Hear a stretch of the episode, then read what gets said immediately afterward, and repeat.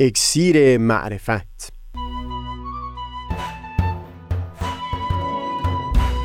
مروری بر مزامین کتاب ایقان این گفتار نقشی نو رگ جهان و پزشک دانا. از تا همامه ازلی در شور و تغنیست. گوش قلب از سروش او بی بحر مکن. از تا همامه ازلی در شور و تغنیست گوش قلب را از سروش او بی بهره مکن. گوش قلب را از سروش او بی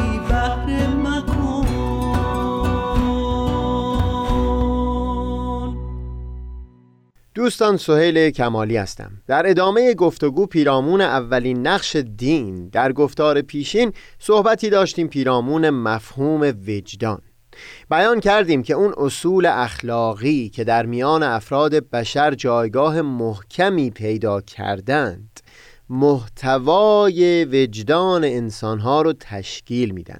و لذا در دورانهایی از حیات بشر شاهد این بودیم که وجدان همین انسانها از وحشتناکترین مسائل به درد نمی آمد کما اینکه حدود 200 سال پیش چه در ایران دوران قاجار و هم کمی پیشتر از اون در جهان غرب با فاجعه بارترین شکنجه ها مثل چند پاره کردن مجرمین جرائم رو مجازات می کردن و تلخی چندانی هم در دل مردمان پدید نمی اومد این را هم بیان کردیم که بخش تعالیم اجتماعی در دیانت بهایی همون بخشی است که تلاش دارن با نفوذ دادن اونها در جان و قلب بخش وسیع از مردمان اونها رو به جایگاه محکمی برسونن طوری که در کنار سایر اصول اخلاقی محتوای وجدان انسانها رو تشکیل بدن.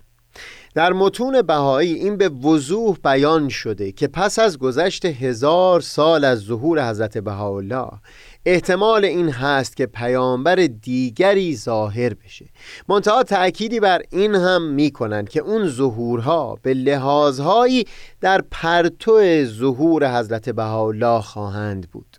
برداشت من سهیل از این بیانات این هست که ظهورهای بسیاری از پیامبران بعد در عین حال که احکام جدیدی به اقتضای زمان وضع می کنند منتها تلاششون همچنان این خواهد بود که همون تعالیم اجتماعی که در ظهور حضرت بحالا وضع شده رو به جایگاه اصول اخلاقی برسونن و اونها رو تبدیل بکنند به بخش جدایی ناپذیر از وجدان عمومی جامعه بشری.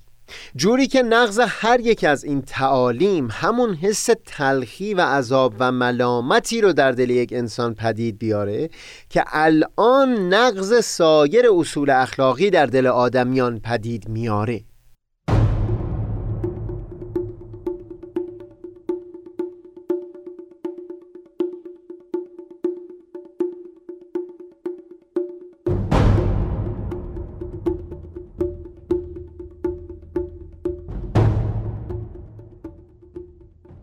پیشتر اشاره کردیم به بخشی از کتاب ایقان که ظهور هر پیامبر الهی و کتاب جدید او رو به عنوان شهری توصیف کردند که پر هست از زیبایی ها و شگفتی های بدی. و بیان فرمودند که هر فرد انسانی میبایستی که خودش را از ورود به این شهر محروم نکنه. این رو احتمالا بعدتر تفصیل خواهیم داد که مفاهیم بیان شده در کتاب ایقان اساس اعتقاد بهایان به تکامل تدریجی ادیان رو هم بنیاد گذاشته. فعلا به وارسی تفصیلی این مفهوم نمی پردازم بگذارید همینقدر بیان بکنم که هرچند به نظر می‌رسه بخش اخلاقیات خودش زمانمند نباشه. اما گوشه تعالیم در ادیان زمانمند هست و در واقع این تعالیم میشند مستاقهایی برای اون اصول عالی اخلاقی که زمانمند و تاریخی نیستند.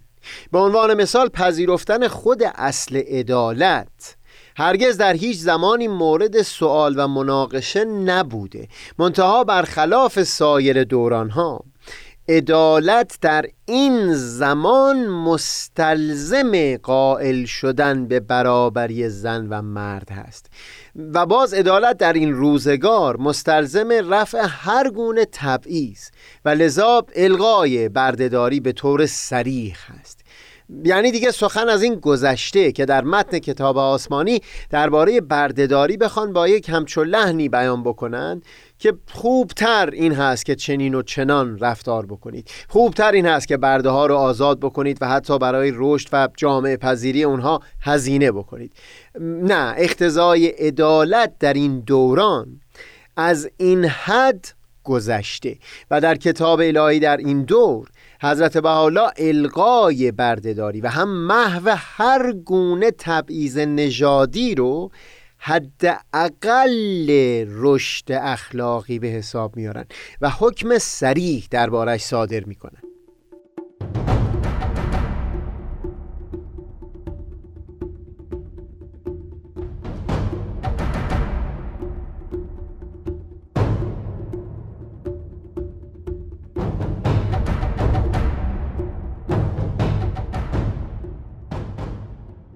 این که بیان کردم که گوشه تعالیم در ادیان زمانمند هستند.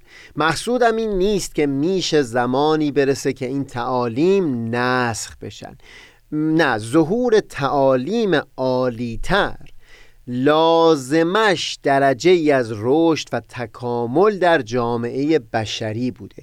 به عنوان مثال در همین مورد لغو سریح و کامل بردهداری یا محو هر گونه تبعیض نژادی مقصودم از زمانمند بودن همین بوده که بیان سریح این تعالیم لازمش رسیدن به یک درجه ای از رشد در بشر بوده. تا اینجا در خصوص اخلاق و تعالیم سخنی گفتیم. در خصوص سومین بخش ادیان یعنی احکام میشه انتظار داشت که بر اساس اقتضای زمان هم وضع بشن و هم در ادیان بعد اون احکام و حدود فسخ بشن. هرچند شاید نتونم یک تعریف خیلی شفافی به دست بدم که این گوشه ها رو از هم جدا بکنه. اما معمولا برای خودم زمانهایی رو تصور می کردم که در فضای دانشگاه از سوی اون افراد کاوشگر و اهل تحقیق که باورمند به دیانت بهایی هم نیستند مورد سوال قرار گرفته باشم. اگر مورد سوال اونها تعالیم بوده باشه می‌تونم ساعتها بر اساس علوم اجتماعی و منطق عام بشری استدلال هایی در خصوص این تعالیم اقامه بکنم تا نشون بدم چرا میشه پذیرفتن این تعالیم رو گامی در راه بهتر کردن اوضاع عالم به حساب آورد. اما در خصوص احکام در بیشتر موارد این چنین است که فرد تنها بعد از پذیرفتن مقام پیامبر الهی از سر اعتماد به سخن او اون احکام و حدود رو پذیرا میشه. یعنی لزوما این چنین نیست که بشه بر اساس منطق عام بشری یا علوم اجتماعی برای احکام استدلالی اقامه کرد. احکام رو میشه توجیه کرد اما استدلال برای اثبات اونها نمیشه اقامه کرد. مقصودم از توجیه هم این هست که اگر همین حکم جور کاملا متفاوتی در کتاب الهی وارد شده بود باز می‌شد توجیه دیگری برای اون حکم پیدا کرد. اما درباره تعالیم واقعا همین تعالیم اختزا و نیاز زمان کنونی هستند و نمیشه جور دیگری و جایگزین دیگری رو تصور کرد. برای همین هم است که میگم میشه برای تعالیم ساعتها استدلال متین و محکم اقامه کرد. نظر به همین توضیحات هم هست که وقتی در بحث پیرامون اولین نقش دین سخن از نفوذ به میان آوردیم بیان کردیم که مقصودمون احکام و حدود نیست بلکه همون گوشه تعالیم هست. و همونطور که بیان کردیم هدف این است که دیانت الهی بتونه این تعالیم رو به گونه ای در دلها نفوذ بده که کم کم به جایگاه اصول اخلاقی برسن و بخشی از وجدان عمومی بشر رو تشکیل بدن.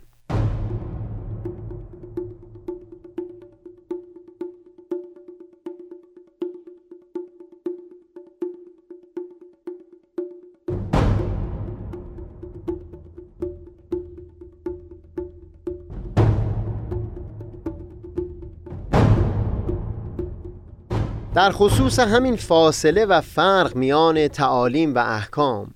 بگذارید یک نکته مختصر رو هم بیان بکنم و بحث پیرامون اولین نقش دین رو به آخر برسونم. در آثار حضرت بحالا بیاناتی شبیه به این دیده میشه که فرمودند احکام مرا از سر محبت و عشق به جمال من اجرا کنید. اعملو حدودی حبا لجمالی. با الهام از برخی بیانات فرزند و مبین آثار شارع آین بهایی حضرت عبدالبها. برداشت من سهیل این هست که در این بیانات مقصودشون از جمال من همون بخش تعالیم اجتماعی در آین الهی هست.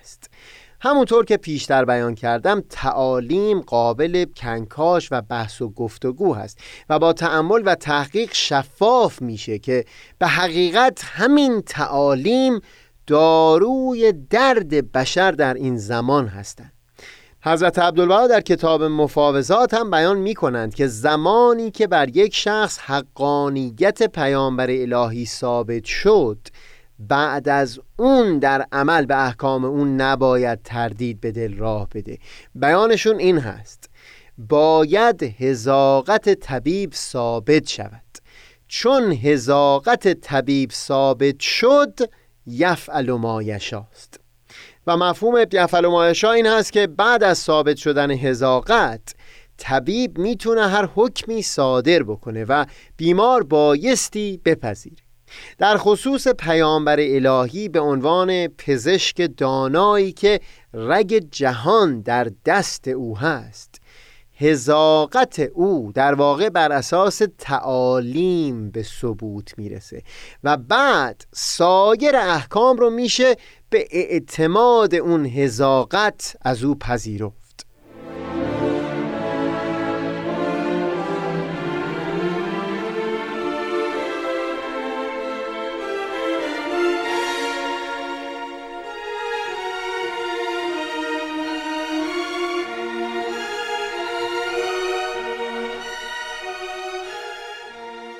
در اون بیان حضرت بحالا که نقل کردم اینکه احکام مرا از سر محبت و عشق به جمال من اجرا کنید.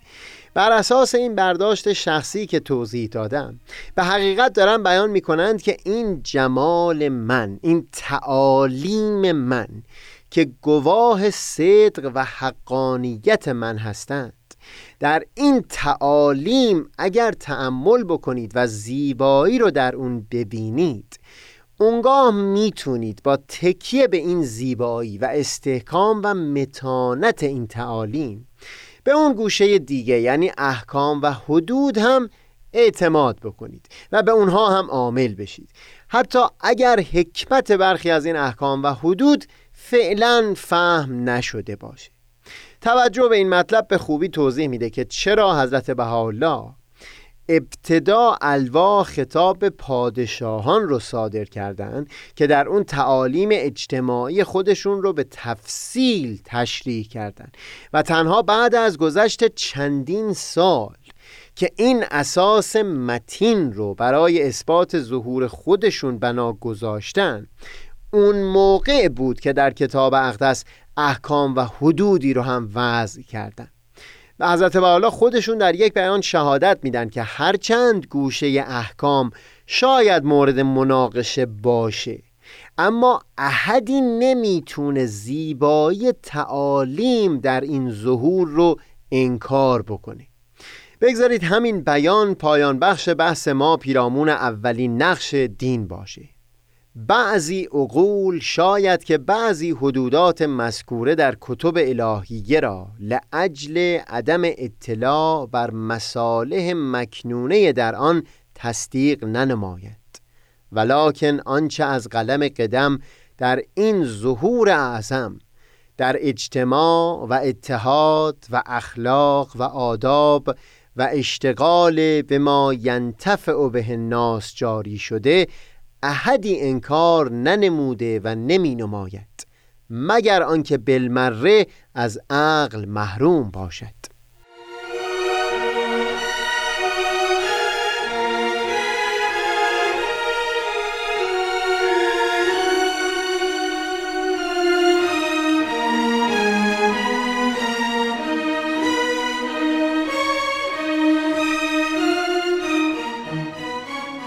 در خصوص نقش دوم دین چون در این گفتار زمان چندانی نداریم. بگذارید به طور مختصر پیرامون اون بیان مطلب بکنیم و تفصیل رو واگذار کنیم به گفتار بعد. در نقش اول سخنمون این بود که اون آرا و اندیشه های عالی که محدود به یک لایه بسیار کوچک از جامعه بشری بوده توسط دیانت در میان بخش بسیار وسیعی از مردمان گسترش پیدا می کرد در نقش دوم دین سخن این هست که نه تنها اینکه اون آرا و اندیشه ها در میان بخش وسیعی از مردمان گسترش پیدا می کرد بلکه گونه ارتباطی که دیانت الهی بین یک فرد و اون آرا و اندیشه ها پدید میاره جنسش بسیار متفاوت هست. فقط این نیست که یک فرد رو با دلایل منطقی یا شواهد علمی قانع بکنه که فلان اندیشه صحیح و نیکو هست. نه کل وجود یک فرد گوشه به گوشه هستی یک فرد رو درگیر می‌کنه با اون اندیشه ها و باورها. به قول عطار نیشابوری در تحولی که در این مسیر برای فرد پدید میاد فقط این نیست که از دور چشمش به آتش بیفته و خبر بیاره که آتش بسیار زیبا و چشم نواز بوده.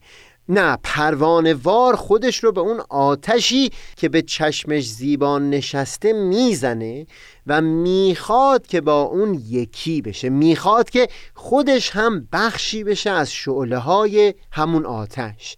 و اگر بخوام از تمثیل دوری کنم و نمونه عینی بیان بکنم دیگه این چنین نیست که فقط بر اثر تحقیق و کاوش علمی و فلسفی درباره اهمیت آموزش علم به عموم مردمان به نتیجه رسیده باشه و اون رو چاره بسیاری دردهای بشر به حساب بیاره.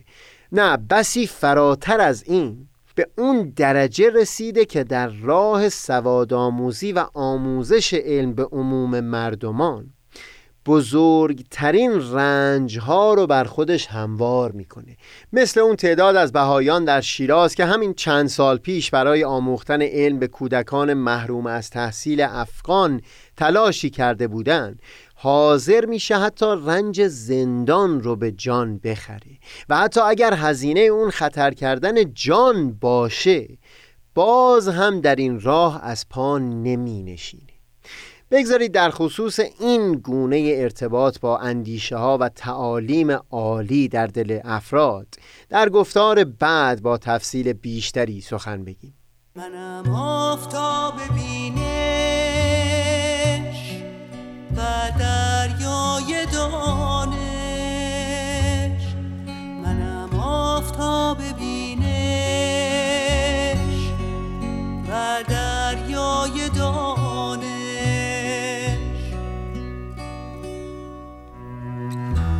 پژمردگان را